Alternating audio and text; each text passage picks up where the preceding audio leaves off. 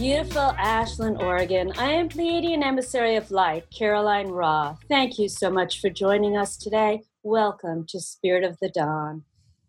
The last 6 months have been an amazing journey for myself, my family, and my youngest, Scotty. Scotty returned home from college for winter break in December of 2017 with a diagnosis of stage 4 BS, classic Hodgkin lymphoma. Team Scotty was formed of his closest friends and family. He opted for chemo and a highly nutritious diet. I became his official caregiver with my partner Jason and I making sure all of his needs were met. The journey has not been fun at times, but Scotty has done an amazing job with his healing process and is now cancer-free.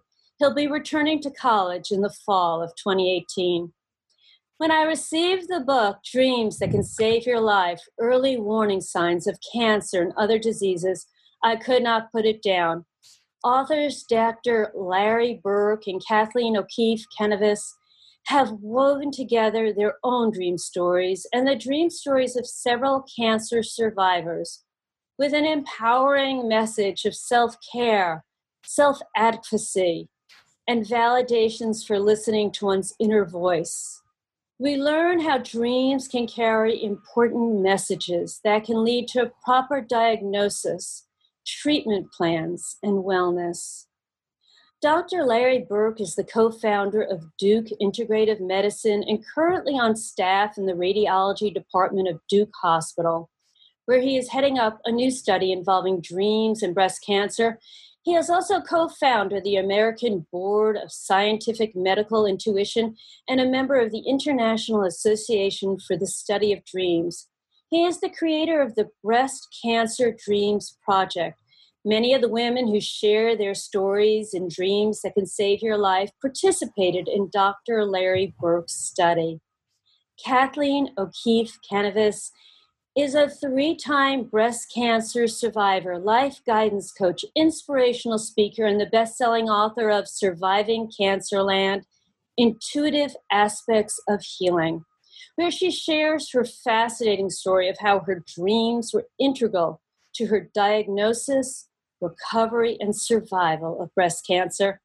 I am joyful to welcome Dr. Larry Burk and Kathleen O'Keefe-Kanavos to Spirit of the Dawn.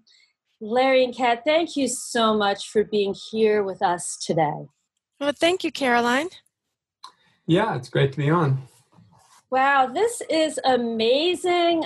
We have so much background that I want to cover. And Dr. Burk, can you tell us about the Breast Cancer Dreams Project and how the concept for it came about? Yeah, 2 of my closest friends both had dreams warning them about breast cancer. Both went in for a mammogram, and both were told that the mammograms were normal. One of them insisted on an ultrasound because the dream was so compelling. It was actually a dream about being operated on by a woman surgeon, actually being on the operating room table, knowing exactly where the cancer was. So she insisted on an ultrasound, and the radiologist initially refused, and then relented when she wouldn't leave the department.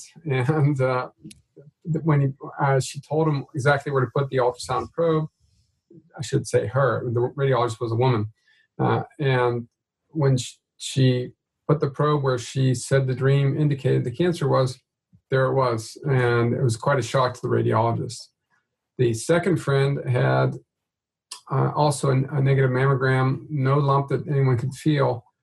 But when the radiologist told her that it was normal, she looked disappointed. The radiologist was kind of perturbed by that and said, most people are very happy when they get that news. And she said, I still think I have breast cancer. And she was a physician. So when she said she had a dream, they pulled the mammogram back out, looked at it again, and found an area that was a little bit suspicious that was overlooked and turned out to have the cancer. So those are my first 2 friends that got me started down this path. Wow, that's very interesting that you had friends, direct friends, who got you interested in it.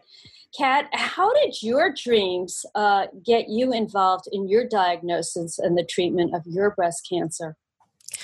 Well, my dreams started when I, like Dr. Larry Burk was talking about, I had a negative healthy mammogram.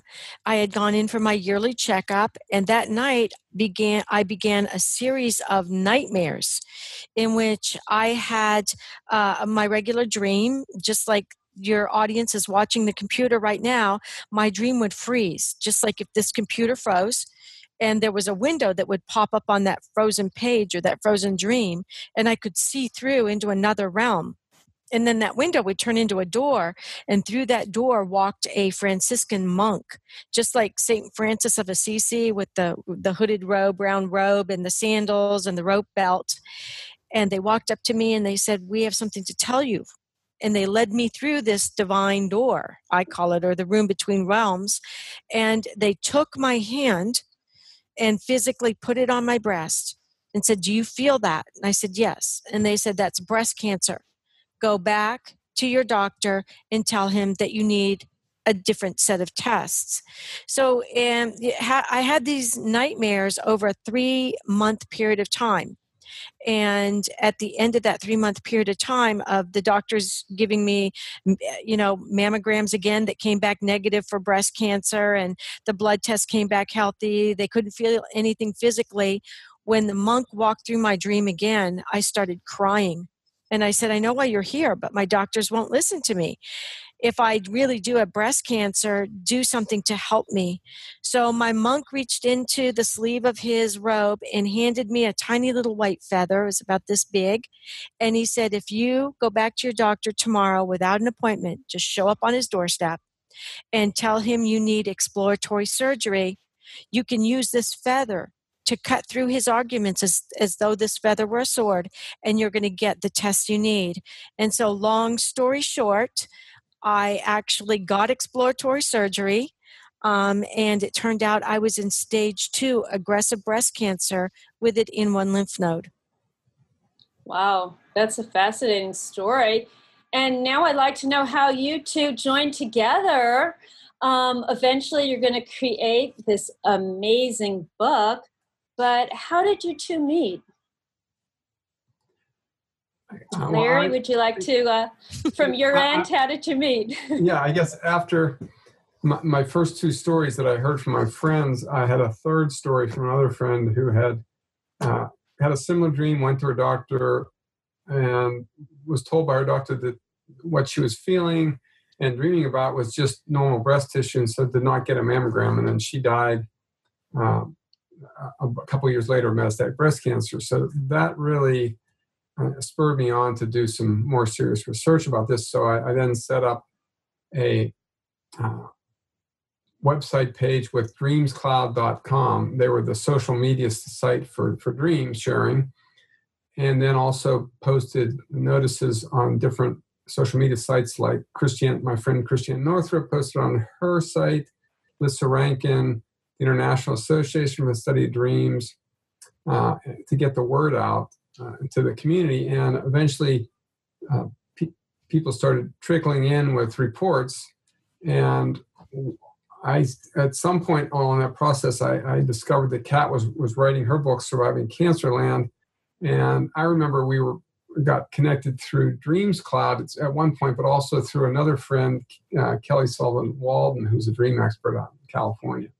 So, and then Kat can tell you her version of the story too. So, right. So once I was introduced to Larry through Kelly, I had forgotten all about the Dreams Cloud part, but what Larry and I did was we started trading blogs. We got onto each other's blog sites, and then Dr. Bernie Siegel and I were trading blogs, so that introduced me to Dr. Bernie Siegel, and then I had Larry and Bernie on my show together, and that's how Bernie wrote the foreword in the children's chapter to the book.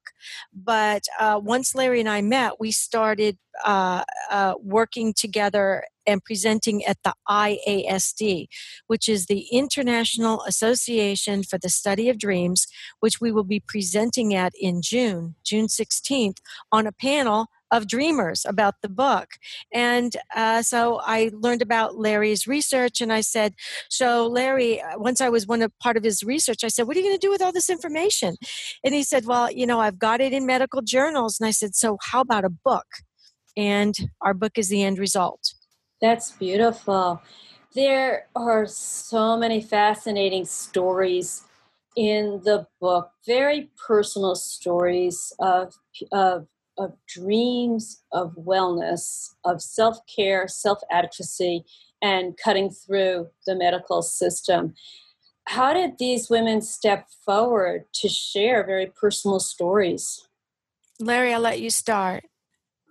Initially, I was just gathering data for the research project.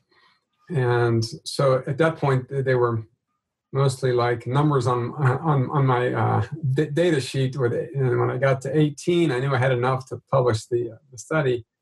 And then once the study got completed, I decided to start a private Facebook group for the members of the team. And about half of them joined the Facebook page. So then we got our own little virtual community going. And one of the dreamers, Suzanne DiGregorio, started interviewing them to get more details about their stories. And then eventually when we were putting the book together, Kat and I asked Suzanne to help us take the information from those interviews and turn them into chapters, which is what happened next. So there's a whole section of just the stories of the breast cancer dreamers to sort of really provide some personal insights into the scientific research. I'd really like to get into the different kinds of dreams, but one of the things I want to talk about, since it's kind of at the beginning in a lot of ways, is why do doctors not listen when people come to them and say they had a dream? Why is that the norm instead of you did? Obviously, there's a reason, but I don't understand it. So what is the reason? Well, I'm just going to say that it's my dream to actually have, after this book is really embraced by the medical community, to have a patient walk into a doctor's office and say, "Doctor, I know something is really wrong. I know my tests all said I was really healthy and you told me to go home, but I know something's wrong because I had a dream."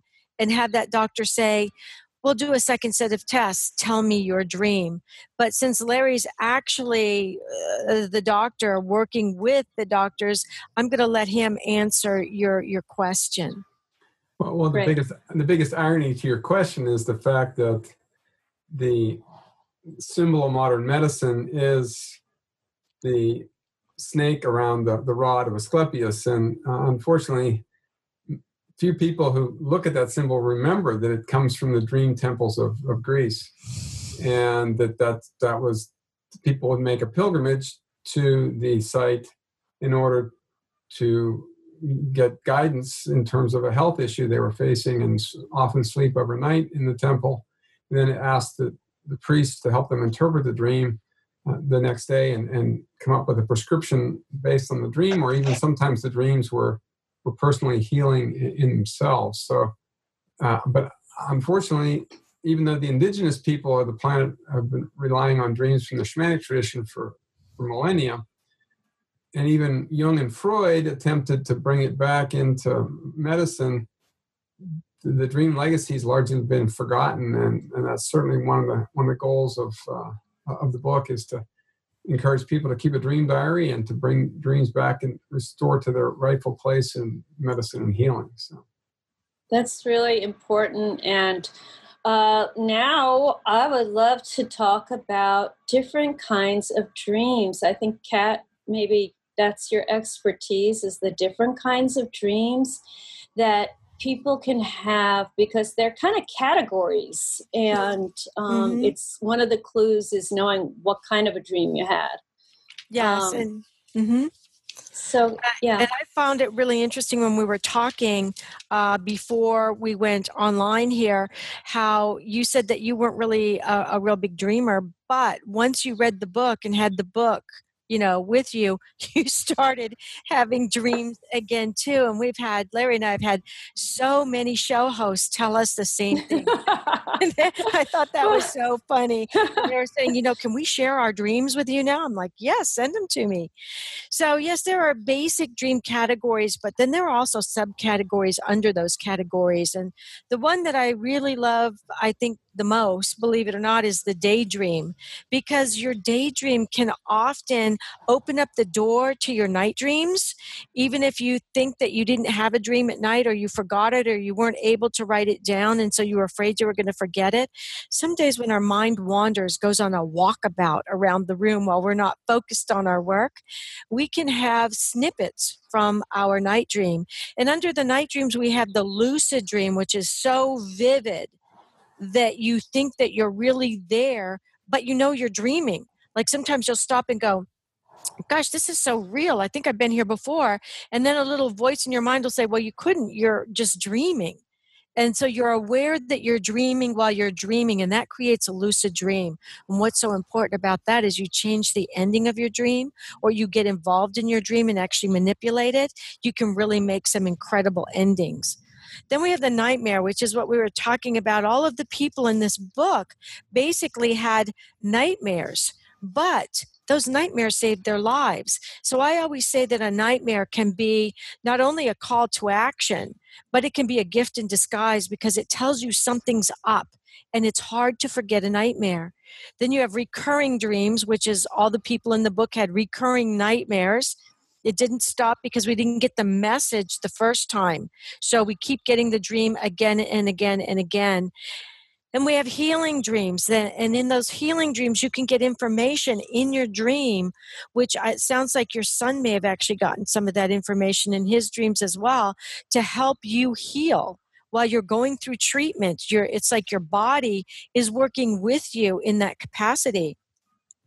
And your epic dream is a big dream in nature. It's epic. My dream with the monks, that was an epic dream. You know, I will never forget that. The details are so clear. And then you've got precognitive dreams. And those are dreams that show you snippets of the future in your dream. And so I always say that forewarned is forearmed. When you have a precognitive dream telling you that you could have an issue down the line, now you're able to gather data and be prepared for if and when it happens. And because you are prepared and you're aware of it, maybe it's not as bad. You're able to make some maneuvers to keep it from being as life-threatening. And under those precognitive dreams, you have symbolic, which means you're seeing symbolism that you might see again during the daydream. That precognitive dream may come into your waking world as symbols like numbers, or maybe a cat, something that was in that dream to trigger it. Or it could be literal. Like many of the people in the book that had precognitive dreams, they had people talk to them and say, this is what's going to happen. They heard a voice. You didn't have to figure out what the symbolism was. And then both of those, under symbolic and literal, are lucid precognitive dreams, where you know you're dreaming, but you're having a dream for the future, and now you want to remember that dream.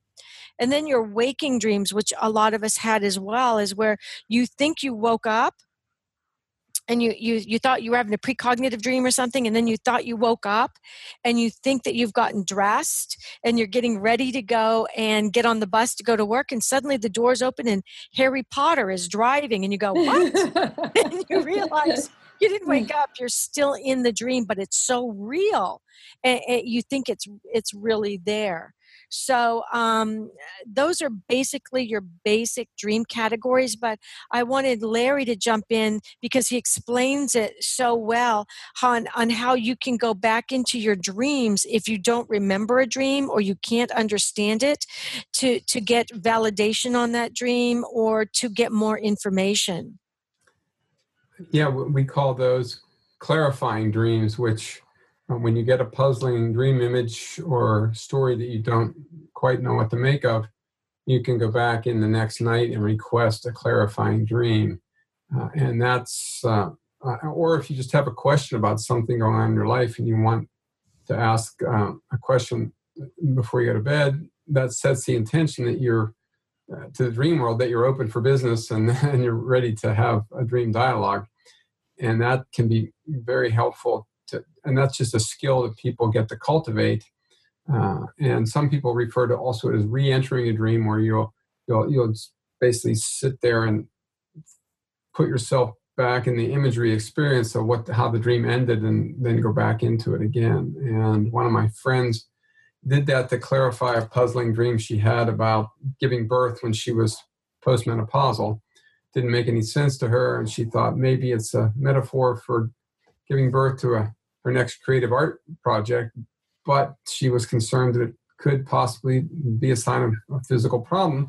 So the next night she asked for a clarifying dream, and she is a very experienced dreamer, so she got an immediate response, which was be taken to a graveyard in Ireland and shown a cemetery with a headstone surrounded by daisies, and being told by a dream voice that if she didn't do something about the warning dream the night before, she'd be pushing up the daisies soon. So, wow.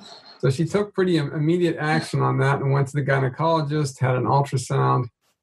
And even though she didn't have any symptoms, they did find that there was an endometrial carcinoma in the uterus. Quite shocked to discover that. And then the subsequent surgery was removing the uterus as a vaginal hysterectomy through the vagina, symbolically giving birth to the tumor, just like in the dream. So that was a great example of how a clarifying dream gave her the information she needed. So. Wow. If we are in a dream, and I guess it would be semi-lucid dream where we realize we're dreaming, can we ask a question right there? What is the meaning of this symbol I'm seeing? And get the answers right there in the dream itself? I've only had a very few lucid dreams myself, so I'll defer to Kat on that one. Yes, absolutely. You can, Caroline. You can ask, and I've done that. I've said, "What do you mean?" It just like we're talking, and said, "What do you mean by that?" And they will clarify it right then. Sometimes they'll speak to us in a number of ways. They'll show you a symbol like the daisies, and they'll say you're going to be pushing up daisies, so you understand what that means.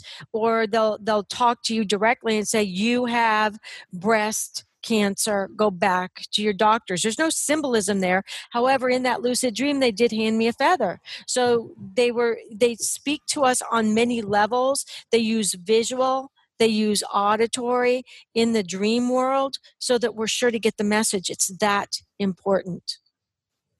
Well, my daughter is an amazing dreamer, not like me, but she's an amazing dreamer. And I homeschooled my kids, so they got to sleep late. And every morning when she woke up, she'd dictate her dreams to me. And they were fascinating. We kept a dream journal, and she still remembers those dreams that we kept in the journal. Let's talk about the importance of keeping a dream journal. Yeah, that's a great story because my daughter, when she was 3 or 4, spontaneously on her own, she started making up illustrated dream books with the pictures of the monsters she was encountering and the heroes. And years later, she's now a creative writer.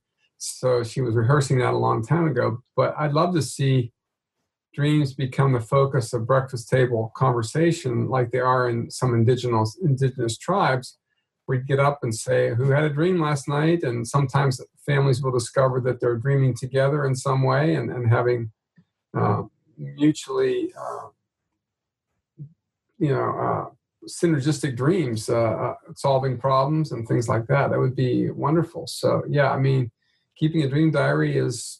the first thing to do is set the intention that you want to do it, and then it's even more motivating if you know you're going to have people to share it with the next morning. So that'd be great.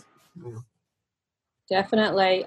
Since getting this book, we're all discussing our dreams in the morning at our house. It's become very, it is one of the first things I ask. So, do you have any dreams? And then it also helps people to reflect on their dreams, to give them a place to say, yeah, I did. Wow. So it's kind of fun.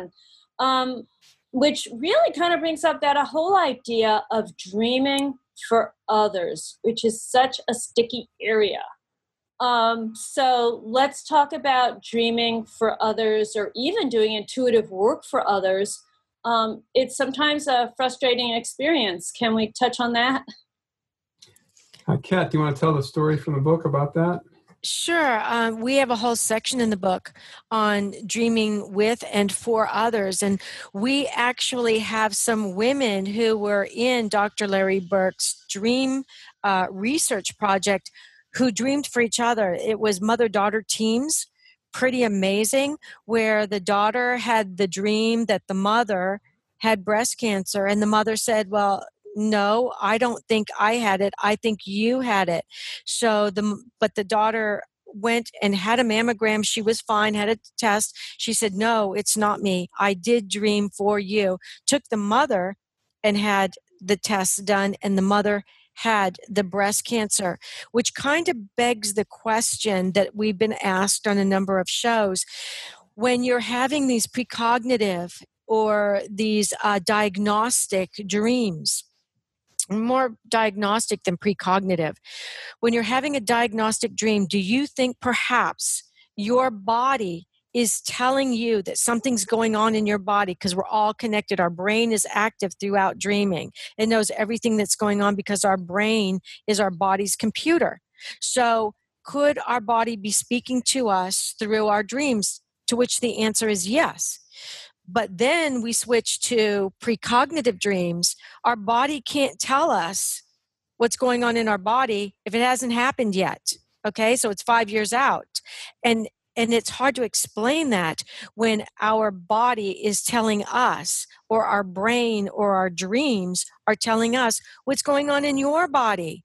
How could we possibly know that? And so I think that we are connected to that oneness, that greater oneness that we all have that connection to.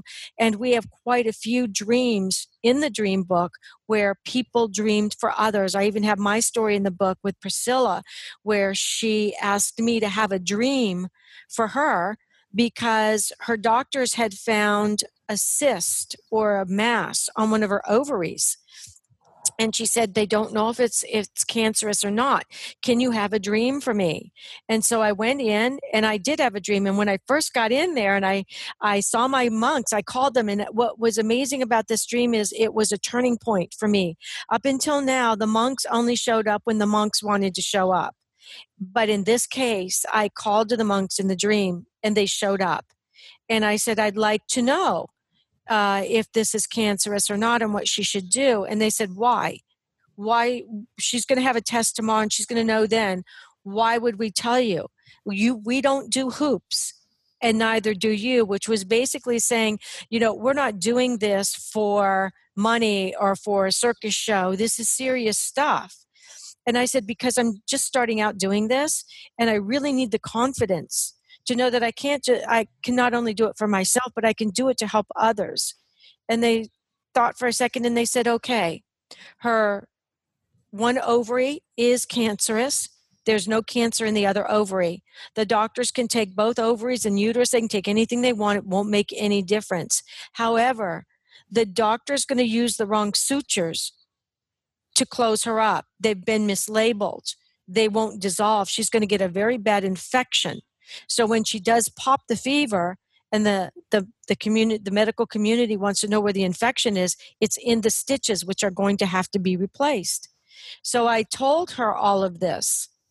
And the next day when she went in for her surgery, they opened her up and found she had cancer in that one ovary. And they immediately wheeled her back in because they closed her up. And they took the other ovary because the one ovary had such large cancer. They said, well, it's everywhere. They took her other ovary and her uterus at that time and found there was no other cancer. But a few days later, she popped a fever, and they found out that the sutures that the doctor had used on all of his patients that day had been mislabeled, and she came down with an infection that was so bad, even though she kept telling him it's from the stitches, that they had to put her in intensive care because it affected her heart. Wow, that is an amazing story. I'd really like to talk about how dreams can have information about what treatment plans to do, because when we or a loved one becomes ill, there's a lot of options and there's a lot of ways. And I saw in the book that some people were leaning, you know, they didn't want to do chemo, but their dream was saying they needed chemo and things like that. Can we address that, Larry? Yeah, that's one of the more puzzling things about the book is that I assumed that since these were all intuitive, holistic dream type people, that they would be dreaming holistic remedies, and it didn't always happen that way. But one of the my first friend who had the initial breast cancer dream is involved in integrative medicine and went to a lot of holistic oncologists seeking advice on whether she should get chemo and radiation, and they all recommended, yes, get the chemo and radiation. She started having dreams every night about raw vegetables, and in one of the dreams, a rabbi told her that she should, you know, start eating some vegetables. And so she was still contemplating her options when she went to a retreat that that particular rabbi happened to be leading. And when he found out that she had breast cancer, he looked at her in a puzzling way and said, I think some wheatgrass would be good for you. So he fulfilled the prophecy in the dream. So she did go to the Hippocrates Institute and go on a raw food diet, as well as taking some tamoxifen as well. But so that was one of the instances where they got guided to do a holistic treatment. But in other cases, they got guided to do high-tech treatments. And one of the most dramatic ones was the woman who was dying of stage 4 uterine cancer at a young age of 29 and was told that the chemotherapy would only have a 5% chance of being effective. And she was gifted with a dream where a silver spaceship came down. I don't know if they were Pleiadian or not, but I'm sure they were. You know, yes. You're sure they were. Okay. Okay. And they aliens came out of the spaceship and gave her, showed her a tube, and they said, "This is interferon. You need some." And she'd never heard of interferon, which was an experimental drug for uterine cancer way back. It was like almost 20 years ago.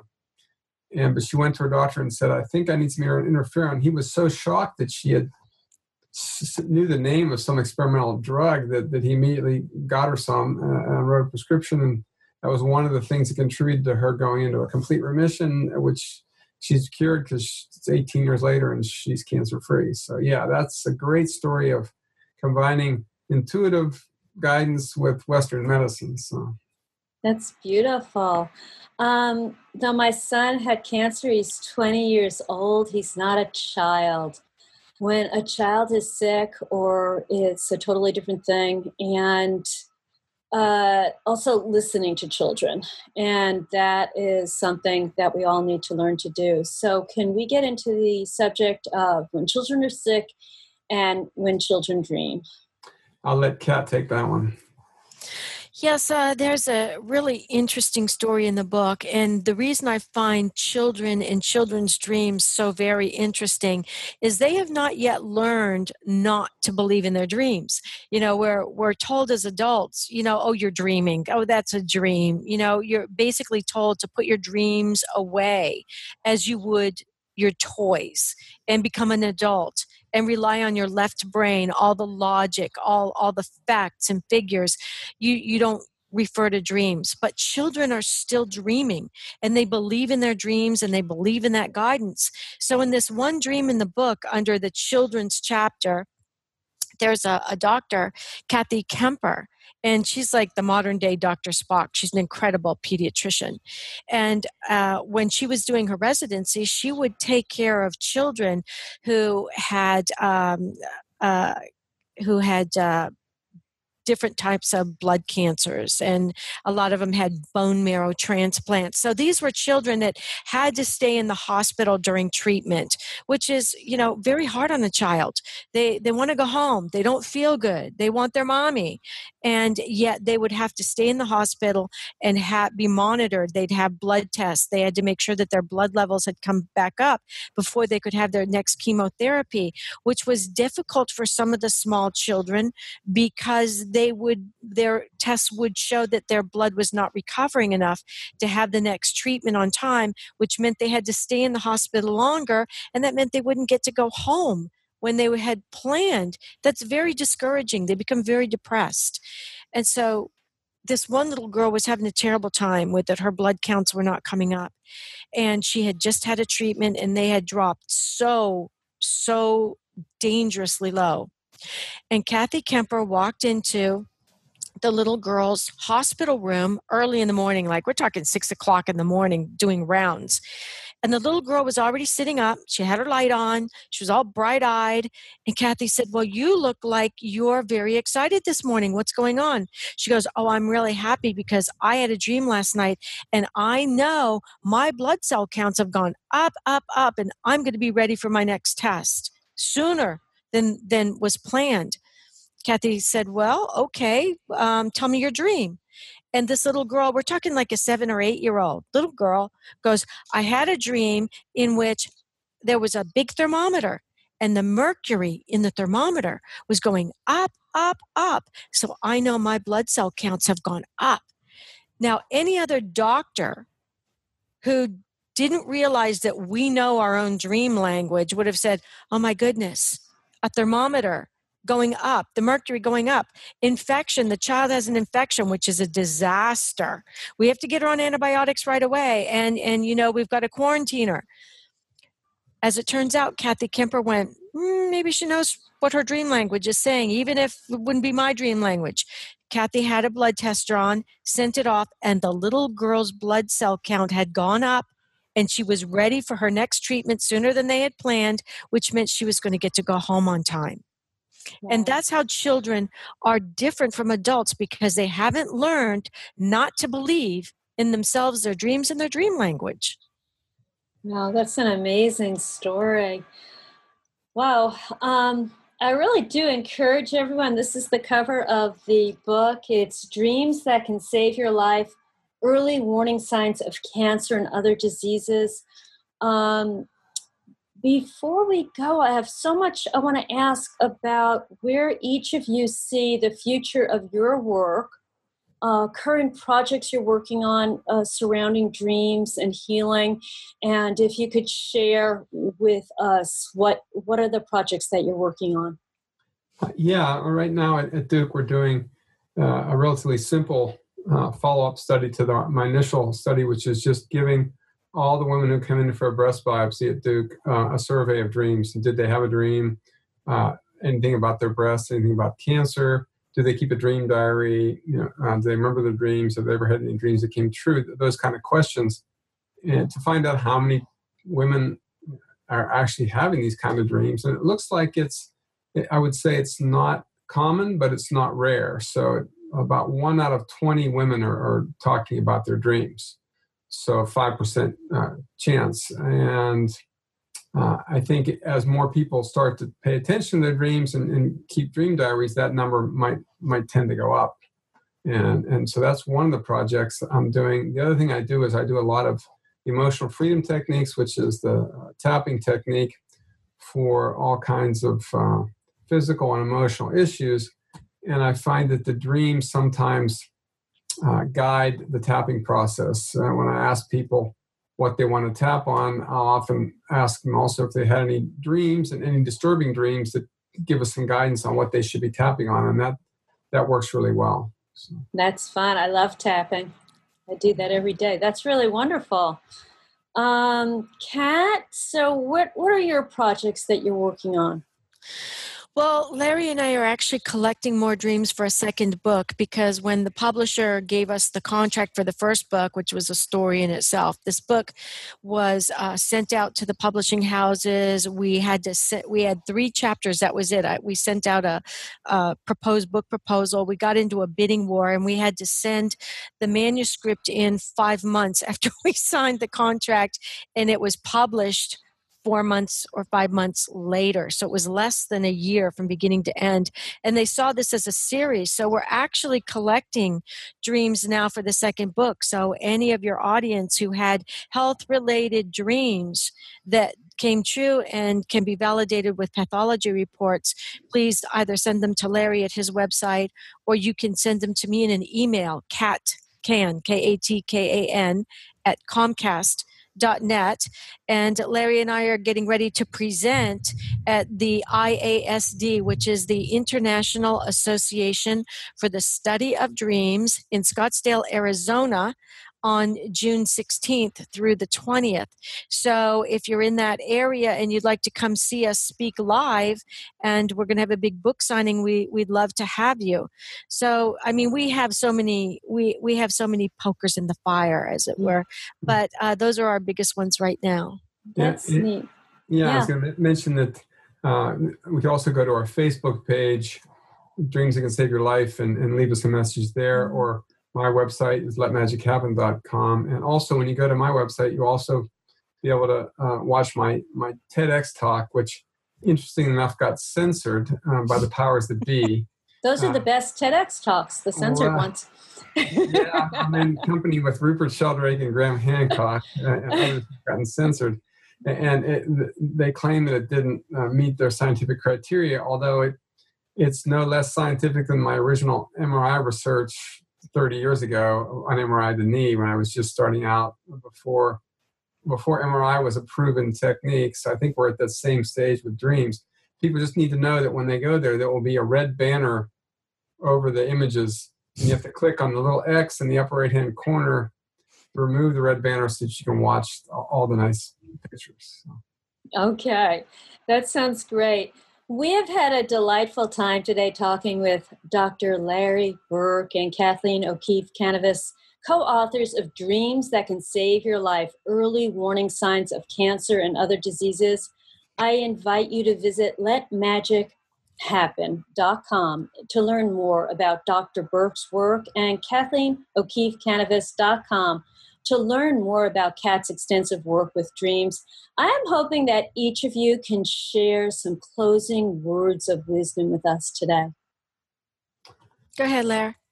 Yeah, I mean, the key, there are really two questions to ask if you have a health-related dream. The first, when we've alluded to both of these, the first is it about a dream about my personal health or someone else's health? And then, is it a dream about a physical problem or an emotional metaphor for something going on in my life? And you can ask for clarifying dreams to get more insight into which of those responses is the correct one. And then keep a dream diary. That's really the essential tool that you'll need going forward. And it's a skill that you can develop like any others. So. That's beautiful. Thank you. And so I would just add to that and say, first of all, for your audience, if they go to my website, which is the Queen of Dreams also, or Kathleen O'Keefe-Kanavos, they get a free video Dream 101 course download. All they have to do is put the title of your show in there and they can download that. But to answer your question, I think that if you have a dream that is telling you you have a health issue, stand in that power, go to your doctor, become an e-patient before you go.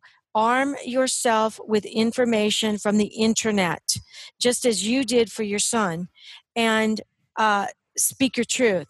And don't take no for an answer. Don't be dismissed.